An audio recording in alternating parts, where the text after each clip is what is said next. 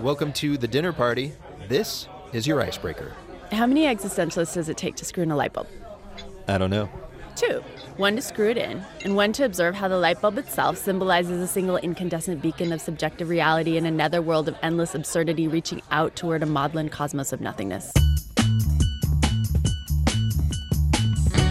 Got that? I'm Rico Galliano. I'm Brendan Francis Newnham, and from APM American Public Media, this is The Dinner Party, the culture show that gives you an edge in your weekend conversations. You just got a joke from Keshni Kashyap, author of the brand new graphic novel Tina's Mouth. That'll help break the ice, if you can remember it. Uh, later, we'll speak with Wim Wenders, director of the new 3D dance movie Pina. Yes, legs and leotards just shooting off the screen. That's scary. Also, coming up, Kathleen Turner channels the ghost of Molly Ivins, and Star Trek's Mr. Sulu is here with etiquette tips. but first, some Earth news. Except for you, podcast people, skip news and go directly to show.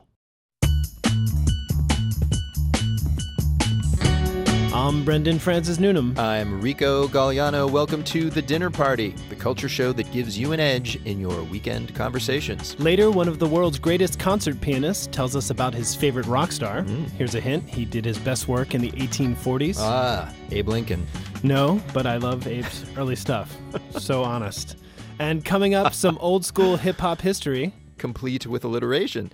But first, as at any dinner party, we start with small talk. So, all week long, we've seen these culture headlines. Downton Abbey begins its second season here in the U.S. Russell Brand and Katy Perry are getting a divorce. Kanye is launching a new design organization called Donda. Now, for something you might not have heard, we are joined by Patt Morrison. She's the host of Patt Morrison, her show on Southern California Public Radio. Nice title, Patt. Yeah. My name up in lights on radio. And she's a columnist for the Los Angeles Times. What are you going to be talking about at your dinner parties this weekend? I would be playing sad violin music about this one, but there's no violin to play it on because a PayPal exchange, which involved an old violin being sold, resulted in the violin being smashed. Wait No, a second. That's that sounds What happened? A, a woman sold her violin, $2,500, to someone in Canada. She said she'd had it authenticated. It was a violin that had survived the Second World War, but didn't survive PayPal. because when the buyer got it, he questioned the authenticity, even though the seller said she'd had it authenticated. And mm-hmm. PayPal said, smash it to bits. And he did.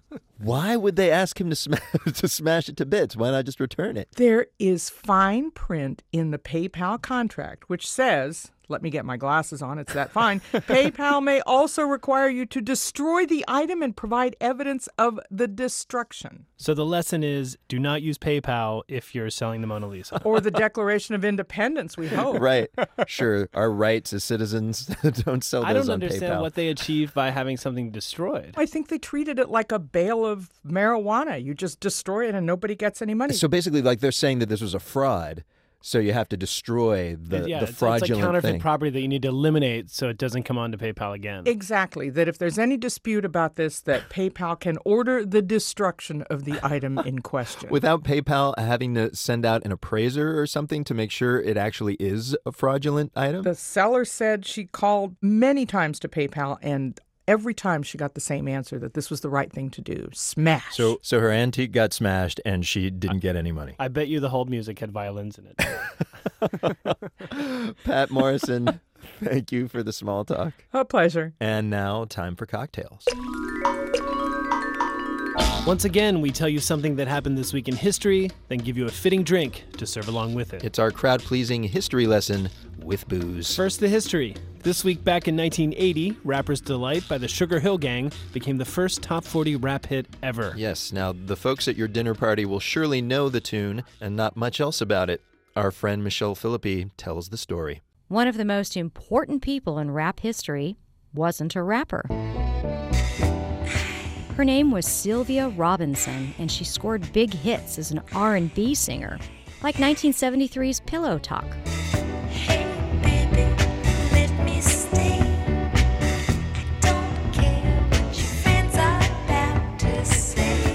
Later, she started her own label, Sugar Hill Records. But by 1979, it was almost bankrupt. Sylvia needed a miracle, and she got one at her birthday party that year. She celebrated at a nightclub where she saw something new a DJ chanting lyrics over a beat. The kids called it rapping. Sylvia decided her label would put out something the world had never seen a hit rap single. Only problem? She needed a band to perform it. So one night, she had her son drive her around New Jersey to put one together. He introduced her to a pizza store manager named Hank and some other amateur rappers. They'd never played together, but three days later, they cut Rapper's Delight in one take. It sold millions. See, I am Wonder Mike, and I like to say hello.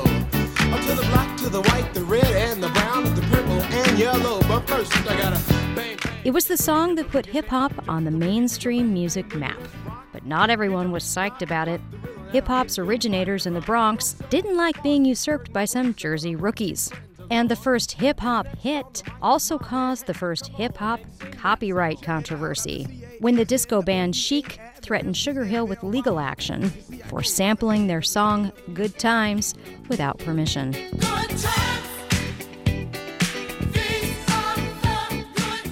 So that was the history lesson. Now it's time for the booze. I'm on the line with Moses Laboy. What a fantastic name. He is the head mixologist at the Red Rooster in Harlem, near the Sugar Hill neighborhood. Moses, you heard the history. What cocktail did it inspire you to make? Well, you know, I made a cocktail called My Delight, which is uh, one of the quotes in the song. I actually listened to the song a few times last night. Uh, It's amazing, right? The hip hop to the hippie to the hip hop. I mean, how can you not smile? Yeah, exactly. You know, and while I was um, creating this cocktail and uh, researching the group, I bumped into uh, Apache, which is you know Jump on It. And I didn't realize that Sugar Hill had uh, written that song also. Oh, jump on it? Yeah, Jump on It. Okay. Jump on it, jump on it. It's, it's an amazing, like, fun song. Uh huh. And I didn't really realize that, you know, that Sugar Hill uh, had written that song also. Yeah. You know, this song just being so fun and diverse. So I really wanted to make something that would definitely hit on those words. hmm I came up with a cocktail called My Delight, and it's uh, cognac cognac based. Okay. I used a uh, cinnamon infused simple syrup. Okay, wow. Uh, I used one teaspoon of apple butter, uh, just because you know we're in the dead of winter here in New York City. It's cold. I felt that you needed something a little warmer, and I feel that apple butter definitely brings that to the table. Okay. Uh, I used some fresh lime juice for acidity, and then I used some Dutchess Colonial bitters Wow. just to balance everything out. And you know, I put this cocktail together into a martini glass, Okay. and I'm garnishing it with a dehydrated pineapple garnish. Wow. Just so that just so that, that brings in some color.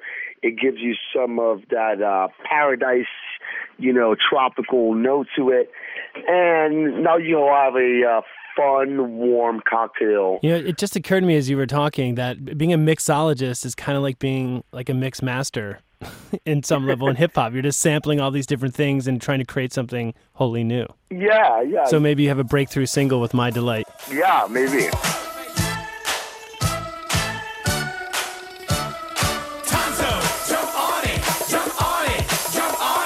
So, Brendan, that drink sounds really tasty. It does. It really does. But I admit, I was gonna say it's kind of too playful to represent rap. You know, Hmm. the sound of the, the mean streets. But it's like you said, "Rapper's Delight" is a playful song. that's right. It's OG, original grins. I, I like to think of it Gee for gosh, that's fun, exactly. Maybe. folks. You can find all our cocktail recipes on our old school website, dinnerpartydownload.org. the chief. I got a lot of raps, but I'll be brief. And now the guest list, in which an interesting person lists some interesting things. And today, our guest is pianist Jean Yves Thibaudet. He's now one of the biggest stars in the classical world, but he's here to list a few of his favorite tunes by one of the biggest piano stars ever. Hello, my name is Jean-Yves Thibaudet. I'm a concert pianist and I'm performing this week with the Los Angeles Philharmonic, a piece by Franz Liszt.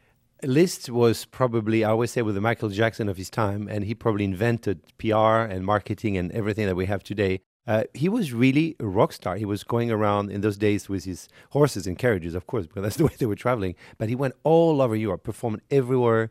And I mean, really, people were fainting, taking his gloves. And he was really what you can think of, of a rock star, and that's in the 19th century. Here are three examples why Liszt was a rock star.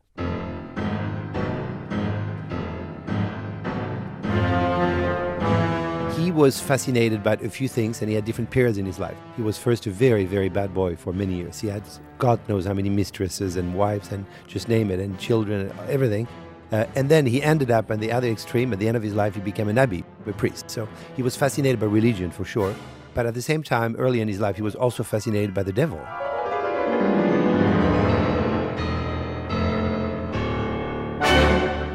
So he wrote a lot of pieces around that, and I'm thinking of one in particular called Totentanz, which means the dance of the death. And this was based after a painting, a horrible painting that if you look at it just makes you you see all the skeleton, all the dead, and, and he was fascinated by that painting. And he wrote a piece that is just unbelievably difficult. It's it's electrical. I mean, it's so exciting and so uh, pyrotechnical that it is really just you, you just want to scream at the end. It's unbelievable. Another piece, Liszt was famous for doing transcriptions. A transcription is taking a piece for orchestra, in this case an opera, so orchestra plus singer, and reducing all of that for the piano to be played with two hands and ten fingers. And that's what Liszt was doing.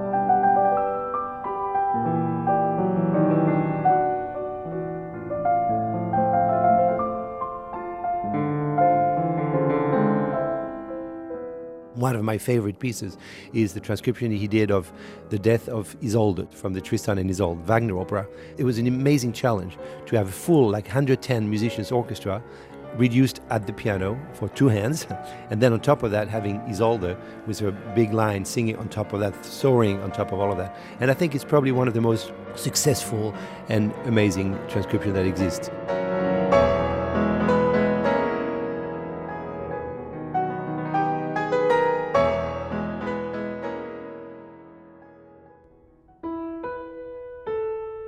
My third choice is it's a set of two pieces, but I call them one, but it's in two parts, that I think are some of the most fascinating pieces of his religious period. They're based on uh, two Italian legends. Uh, one is St. Francis uh, speaking to the birds, and the other one is St. Paul who is walking on the, on the water.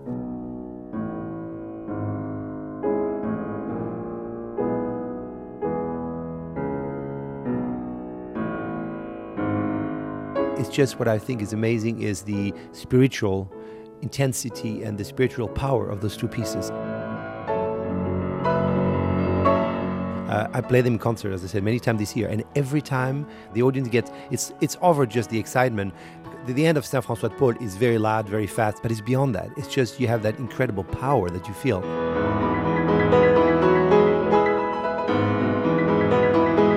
He really, I think, invented a new language for the piano and took the piano and the technique of the piano to a different level. That's for sure. And that's my list list. The guest list from Jean Yves Thibaudet. He performs a concert of Liszt pieces with the LA Philharmonic this week. And Brendan, I just want to point out something. Mm. Here's the opening of that first Liszt tune Jean mentioned. Okay. And here's the opening of Deep Purple's Smoke on the Water. Right? Wow, lawsuit. Yeah. Franz Liszt totally ripped those guys off. Absolutely. no wonder he rocked. Yeah. Uh, we are going to take a break, people. Coming up, Star Trek's George Takei gives us etiquette tips despite his cloistered life. A woman with stinky feet. I've never heard of such a thing. Warp Factor fun when the dinner party returns. Welcome back to The Dinner Party, the culture show that helps you win your dinner party. I'm Rico Galliano. I'm Brendan Francis Newnham. Coming up, actress Kathleen Turner channels Texas author Molly Ivins, mm. and later actor Justin Schenck tells us about his most famous role. Nobody cared when I did Rosencrantz and Guildenstern are dead, but they love the corpse. They're no small parts, except when you're playing a cadaver. Yeah. But first, it's time for our etiquette segment. Yes, each week you send us your questions about how to behave, and here to answer them this time around is an actor and human rights advocate. He's best known for playing the role of Mr. Sulu in the original Star Trek, George Takei. Actually, is it Takei or Takai? It's Takei. Takei. Rhymes with okay. All right. uh, but I don't object to Takai, uh, which is a legitimate Japanese word spelled T A K A I. which means expensive. so I'd be more than happy to accommodate. Am I doing this for a fee? no, no. No, let's keep it to K then. Yeah. we can't afford to Kai. Takei doesn't mean cheap either. Oh, sorry. well, then you shouldn't be on public radio, my friend.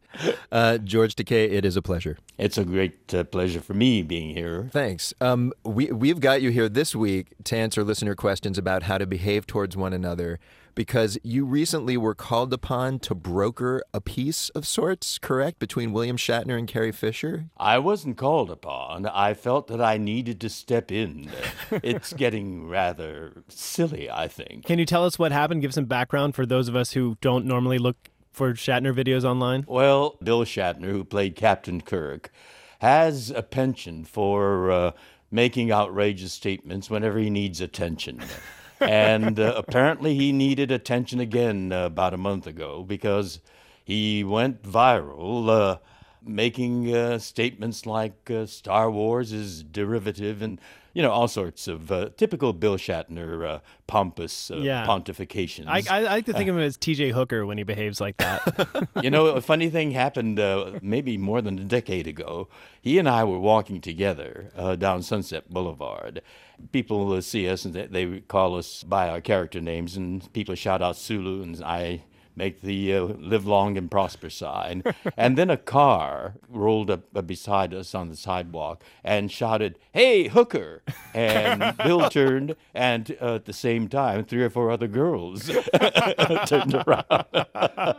That's L.A. Yeah, sounds that- like Los Angeles. what an amazing snapshot of Sunset Boulevard. uh, so Bill Shatner says that basically Star Wars is derivative of Star Trek, and then Carrie Fisher got involved, who was of course Princess Leia in Star Wars. Yes, Carrie Fisher said Star Trek sounds like a detergent name. and, you know, it was really getting childish. And I thought they should get rid of this silly nonsense. I think we have a clip of the video you posted. Fellow star folks, cool it down and shut your big wormholes. Each is wonderful in its own special way. What's needed today, now more than ever, is star peace. For there is an ominous, mutual threat to all science fiction. It's called Twilight. And it is really, really bad. Brilliant. Star Wars fans and Star Trek fans should get along by hating on the Twilight series. See, this is the kind of ingenious moral advice we want you to bring to our listeners today. Well, I wanted to define the common ground, you know. You got you nailed it, man. Yeah. Well, we have we have questions from our listeners, and perhaps you can uh, train your moral compass uh, towards these. Is, you ready for these? My moral compass is it? All right. Uh, here's the first question comes from Chris in Chapel Hill, North Carolina. Very straightforward. Uh, how soon in my dating relationship should I bring up the fact that I love Star Trek? Well, uh, if he's dating someone and he know he if he's a passionate uh, lover of Star Trek, I think uh, he would naturally be attracted to someone who shares that with him. So it should be immediate. Why hold off? You know, you want to get going at uh, warp rather than impulse power. But what if he's dating Carrie Fisher? Ah. Well, fra- you know, frankly, actually, uh, Star Trek owes something to Star Wars because uh, Star Trek was uh, very low rated when we were on first run. Oh, yeah, right. It wasn't until Star Wars exploded at the box office. Ah. That's what gave rise to uh, the uh, green head of uh, greed on the part of Paramount executives. And they decided, well, we have a sci fi project too. And that's what gave birth to the first Star Trek motion picture. Wow. So basically, you're saying that they, they could they should get along, Star Trek and Star Wars fans. So don't be afraid. Just just tell them. Exactly that. well done, George. Well, we have another question. This one comes from Jenny in Berkeley, California. Excuse me if this question is a little uncouth, says Jenny. Uncouth. Uncouth. Yeah. What do you do when a host asks you to take off your shoes upon entering the house, but your feet stink or you have holes in your socks? Mm. Problematic. Well, first of all, I think his uh, hygiene leaves something to be desired then. I would suggest he regularly Just bathe. sorry to interrupt you. It's a she. It's Jenny. What? It's a, her name is Jenny. It's a she. Oh, it's a she. Yes, she. Even worse, a woman with stinky feet. I've never heard of such a thing. so, for one thing, uh, I think she should bathe regularly, including her feet. Uh, you don't take a bath with your feet hanging over the side. True. And uh, if she's very religious, she might consider her socks holy, but I wouldn't take that literally. No. All right. So she should darn her socks and uh, bathe with her feet in the tub. No more handstands in the shower, Jenny. Exactly. Well, we have a we have another question here. This is from Melissa in Oklahoma. This is a long one. It's a long one, but but it's worth it. Let's Yeah. see. I was a guest at a birthday dinner, and my host had three ginormous, creepy standard poodles. She hmm. doesn't mince words. Ginormous. Ginormous. Ginormous. Uh-huh. One of these poodles was very ill behaved, and every time I moved, it would jump and snarl and bark at me. Hmm. Rather than putting the dogs outside, my hostess actually thanked me for socializing her dog. Mm-hmm. She went on to say that they were just like her children. Of course, she does not have any children. I just suffered in silence and tried to be very still the entire evening. I've often wondered, what might I have done differently? Well, I love dogs and I love children. Hmm. So you're in a quandary. But I hate barking dogs that are ill mannered or children that are ill mannered. You know, Yeah. I'm a runner, and uh, uh, snarling, barking dogs are our nemesis. And uh, if the hostess is exhibiting that lack of etiquette, I think she needs to be educated graciously, of course. Oh, Mm. I love dogs too, but you know, your dog is making me uncomfortable. Could we have the dog taken out? That's the only way to handle it, I think. And by taken out, you don't mean shot, do you? Put to sleep, we call it in the civilized world, Brendan. That's right. What a thought. I have a friend who'll do me a favor for your dog. oh my Um, God. And of course, Melissa also has the option of not bathing her feet next time she shows up at the house and kind of That's passive aggressive retaliation. That'll show her. George Takei, thank you so much for being with us today. It was a lot of fun. May you live long and prosper.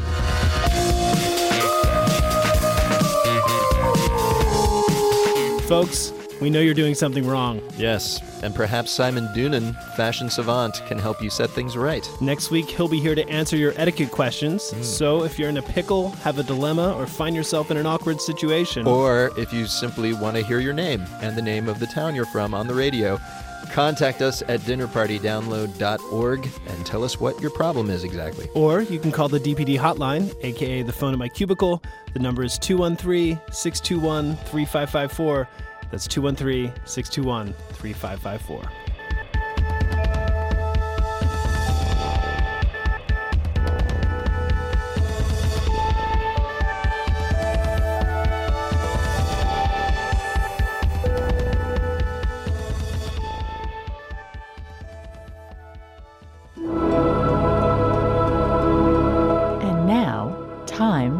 Time to eavesdrop. Actress Kathleen Turner plays the late great newspaper columnist Molly Ivins in a new one woman theater piece called Red Hot Patriot. Its West Coast premieres this week. Today we overhear her performing a few dinner party worthy excerpts, all about Molly's native state. Lord, but I do love Texas. Oh, it's a harmless perversion. I love the gritty, down to the ground quality of Texans. Our love of a good yarn, the piss and vinegar of our speech. I like the pleasant, open vulgarity of Texans. No, all right, take that great song uh, from Lubbock. Now, scholars believe it is the only country western title with the correct use of the subjunctive. I wish I were in Dixie tonight, but she's out of town. I'll tell you a secret, though. I can speak three languages. Thank you, Smith College. But when I became an Arthur, as we say in East Texas, I needed words with a little more salt and chili on them. And I'll tell you why.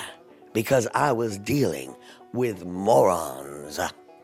The most corrupt, the most incompetent, the most entertaining bunch of lawmakers on earth. Love at first sight. Heaven on a stick. Representative Mike Martin. Now, he was a, a capital legend. Mike Martin hired a cousin to shoot him and then blame the attack on a satanic communistic cult. Well, he was found out, ran away, and was caught hiding in his mother's stereo cabinet. He always did want to be speaker. Who else? Who? Oh, all right. Gib Lewis. Now, he mangles our mother tongue something fierce. Naturally, everyone calls his patois gibberish. Okay, imagine. Try and take notes on this. This is abnormal. It is unparalyzed in state history.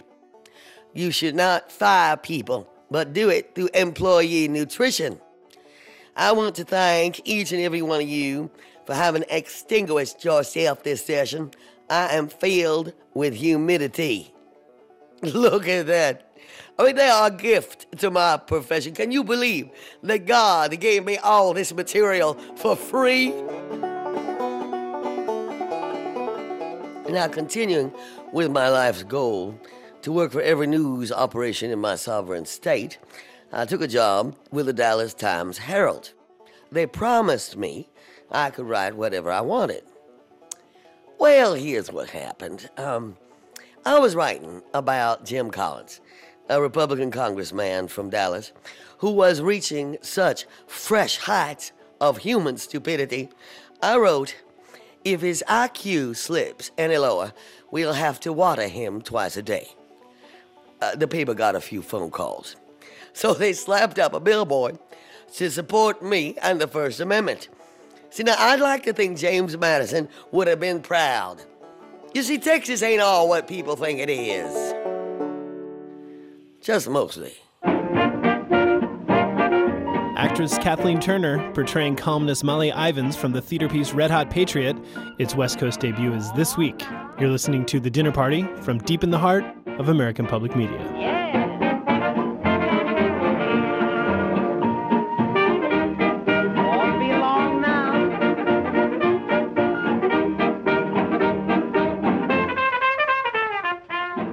for Chattering Class. This is where we talk with someone who knows about something we don't, so we can speak about it with semi authority should the need arise at a get together. And today, our guest is actor Justin Schenck.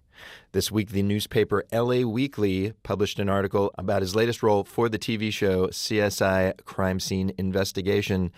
And Justin, you want to tell people the, the part you played? I play a corpse. That is correct. That is correct. And we therefore are going to learn from you what it takes to pretty literally play dead.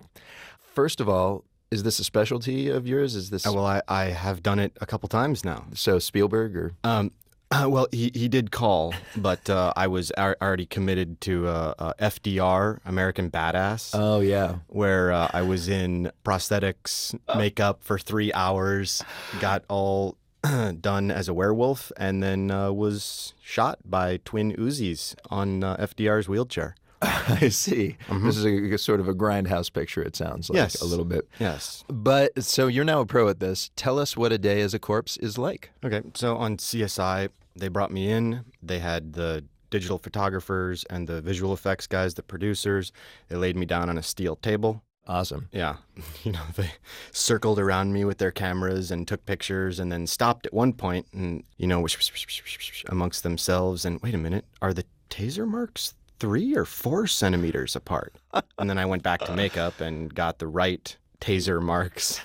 And I came back and I laid there. And of course, by then they had already gone on to, you know, other production. And I was, you know, for a while, I was just laying there, Really? literally laying there on a metal slab. You don't even get to sit in a dressing room or something while they go off and do their other thing? Well, I did up to the point where they had me get all the makeup on, you know, and it was really raining that day. It was raining really hard. so they didn't want you outside? No. Because it would all spill off. I guess. Exactly. It was just me on a slab, and uh, but it was it was funny. After a while, they forgot about me. One guy came in and was like, "Oh my, I'm so sorry. We we were we were over here. Just go, you know, go to Crafty and get some food." Like, How long had you been sitting there unnoticed, well, you know, it was only like five minutes, but you know, when you're on a slab, motionless, you start to feel dead.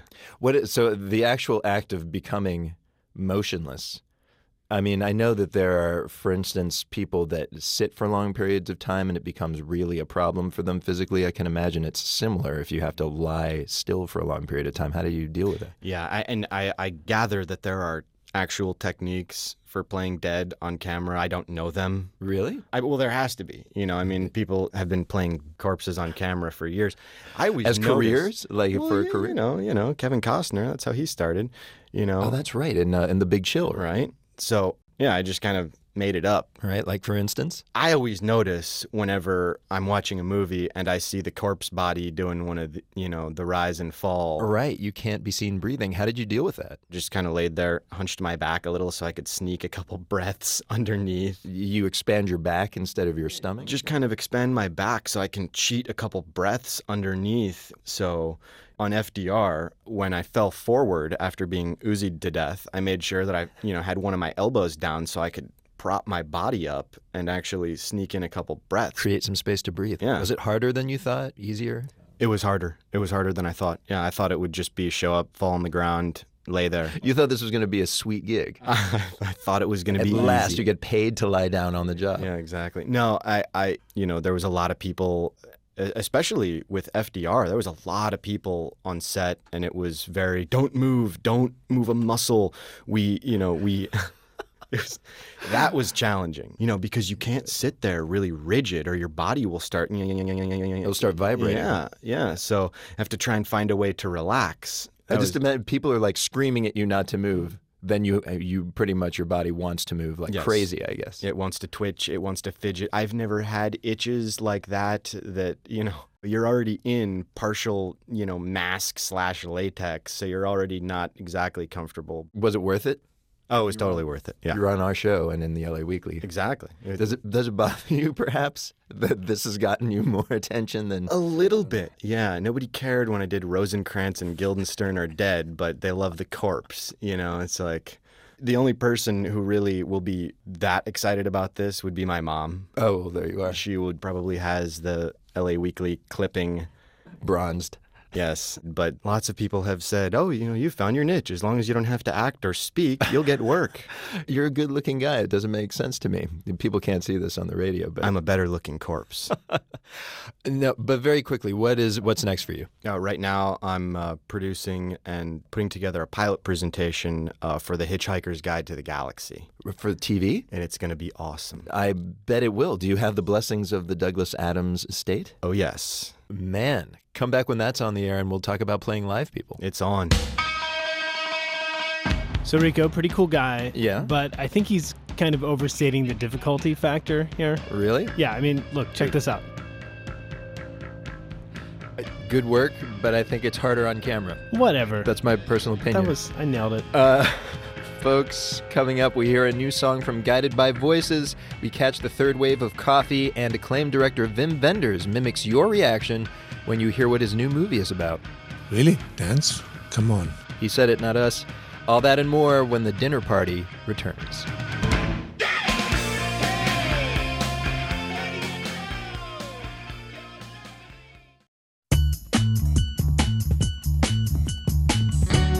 Welcome back to The Dinner Party, the show that gives you an edge in your weekend conversations. I'm Rico Galliano. I'm Brendan Francis Noonan. In a few minutes, we hear a new track from your crazy indie rock uncles, guided by voices.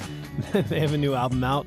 Also, we chat with director Wim Wenders. But first, it's time for the main course, where we talk about the best part of any dinner party the food. or in this case, coffee. Yeah, that's food. Not too long ago, Rico, we all drank Folgers or Maxwell House, you may recall. And then overnight, we all kind of went latte, and coffee shops started cropping up. Yeah.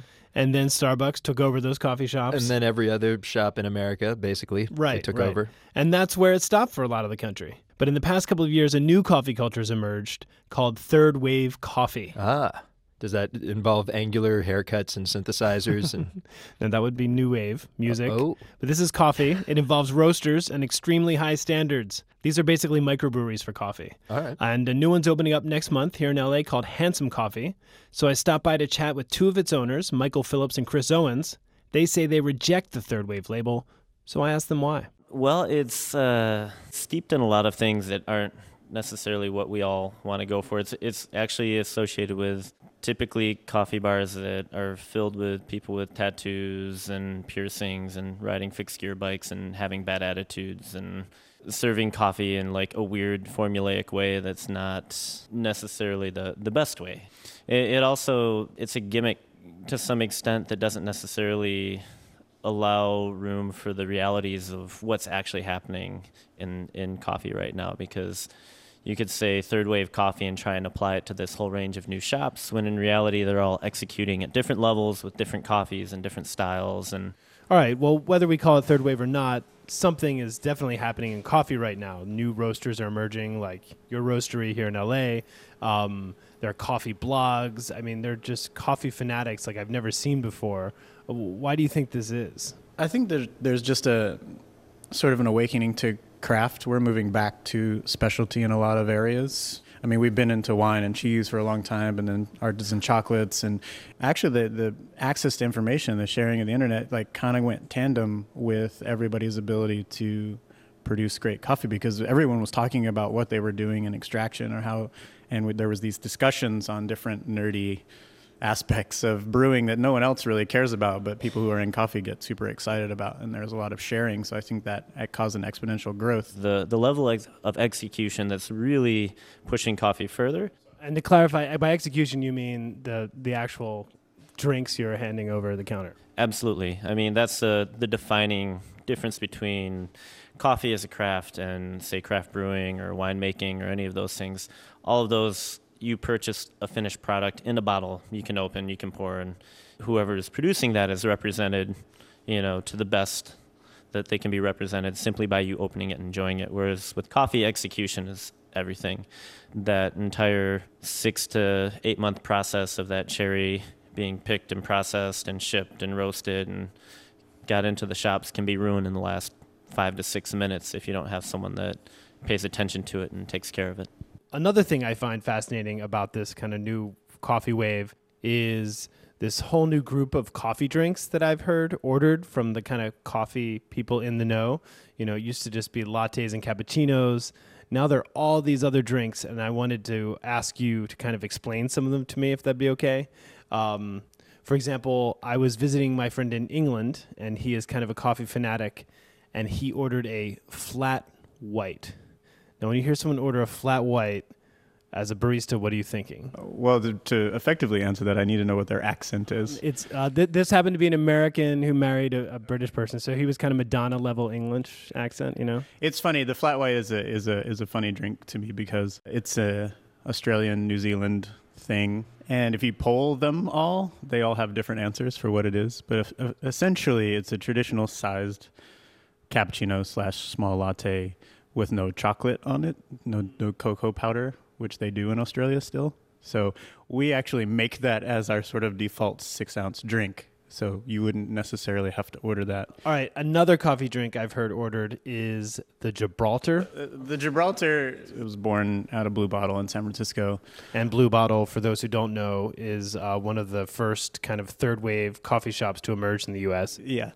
Um, and it's just a small, it, it's called a Gibraltar because it's served in a Libbey Gibraltar glass. What does that mean? Uh, Libbey is a glass manufacturer, and so it's one of their standard glasses that they make. It's, it's like four and a half ounce glass. That was it. It was supposed to be thinly textured milk, really, really thin, and cool, so you could basically slam the thing, drink it really fast.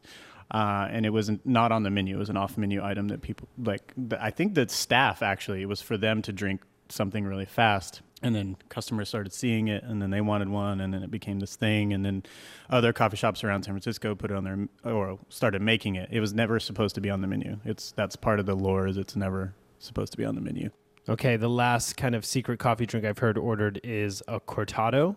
Essentially, like another undefined drink, but a straight sided small juice glass, very cool, very thinly steamed. And again, you like, whereas with a flat white, I've been able to give out, you know, like a shoe filled with milk and espresso, and it's a flat white, and people are like, fine.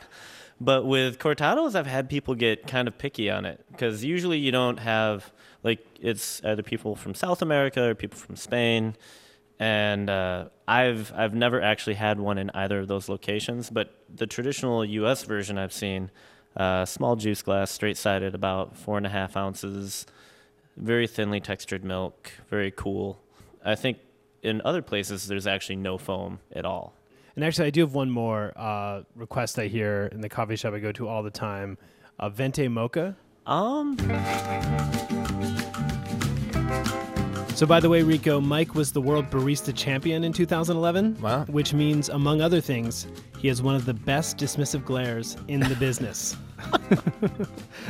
they can be pretty severe, can't they? They can. So, uh, so when I order a skinny soy vanilla chai latte from him, I'll know that I'm being judged and condescended to by the best. Nothing but. You'll be exactly outstanding. The best withering gaze around. Excellent. Folks, we have some off menu items of our own to offer you. They live on our flat purple website. You can check them out at dinnerpartydownload.org.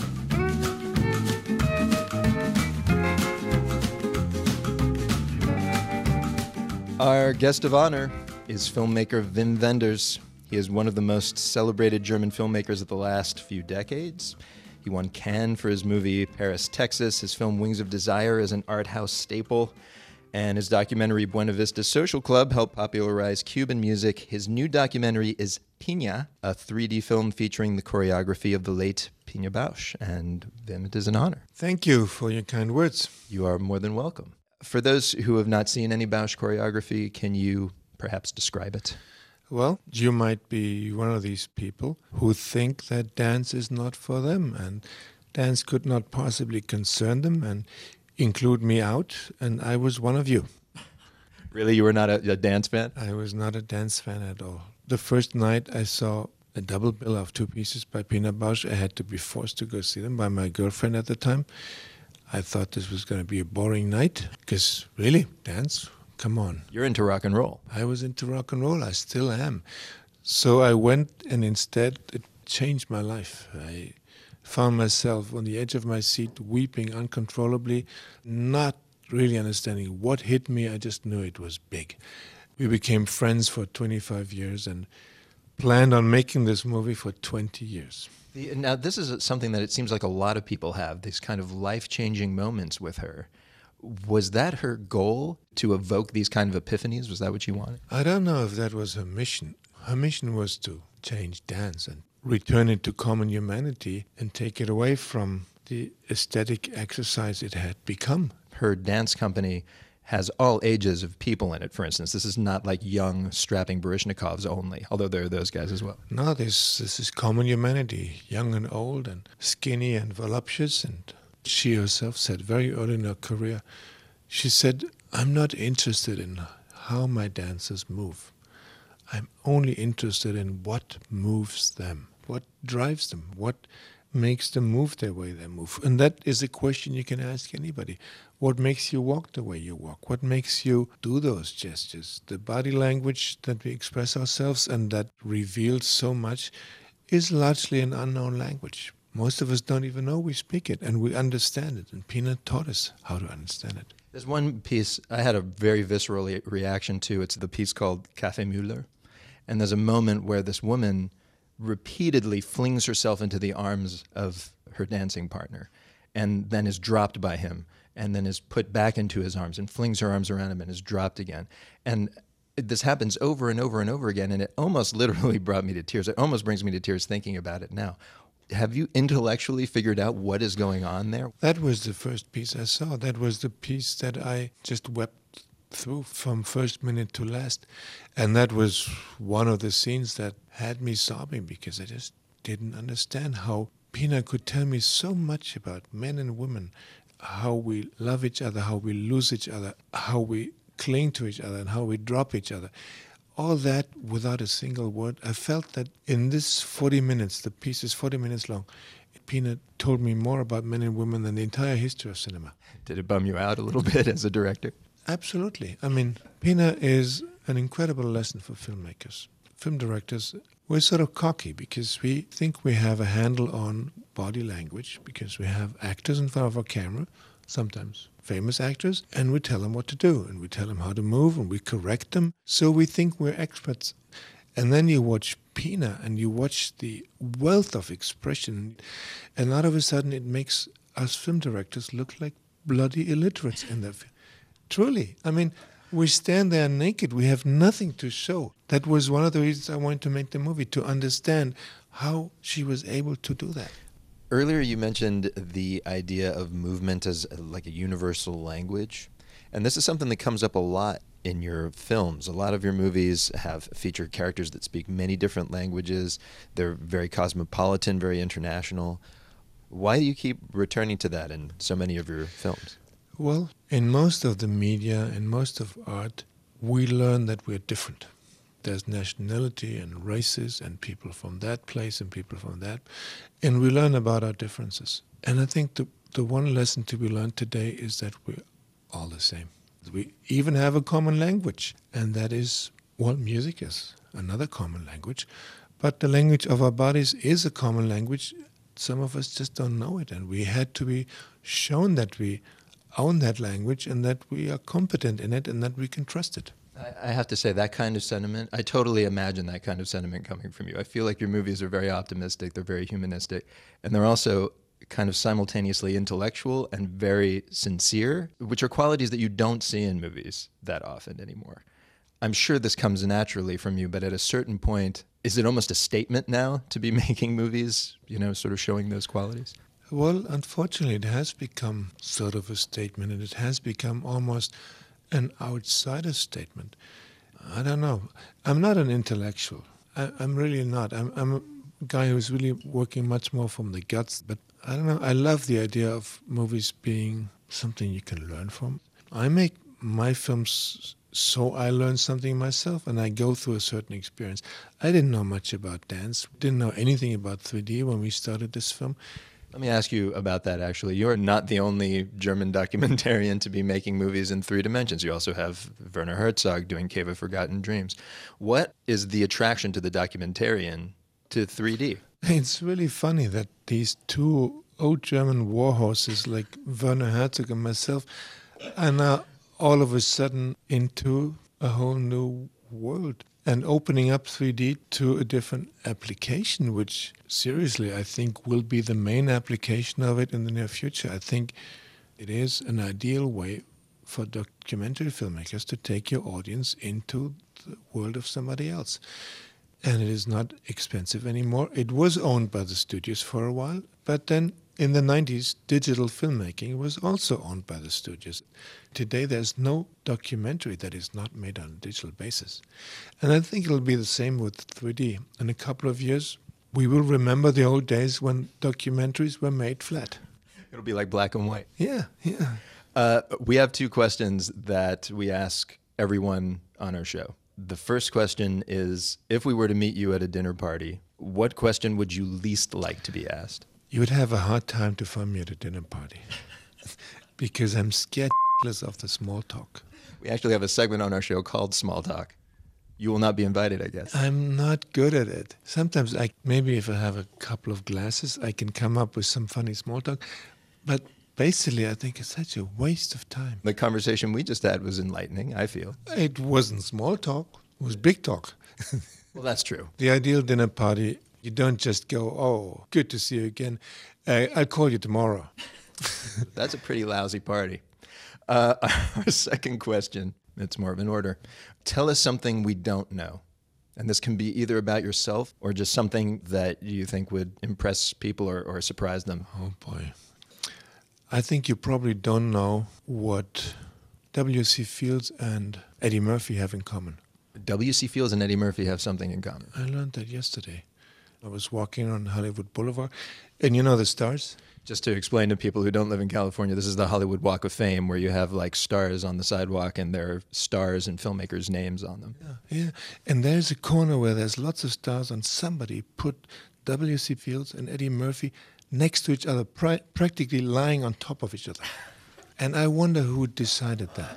Do you not see any comparison between the two? They're both comedians. I have a hard time seeing W.C. Fields and Eddie Murphy communicate.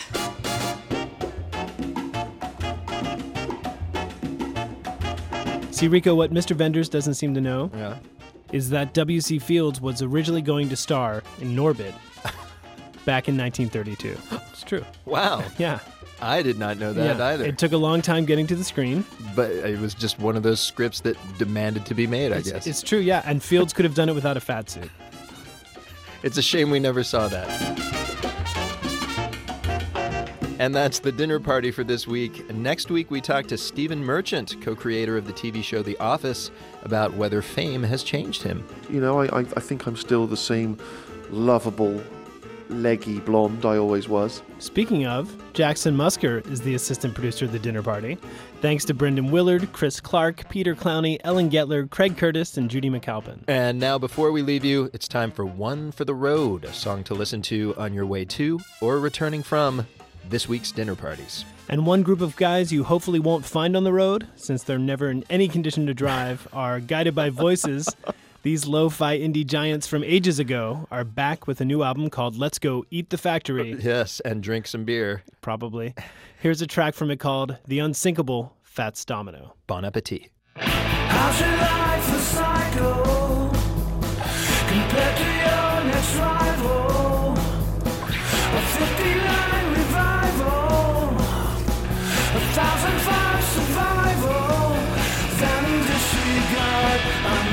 Unthinkable and be like the unsinkable. Fats Domino. And tell it all around them about the slow that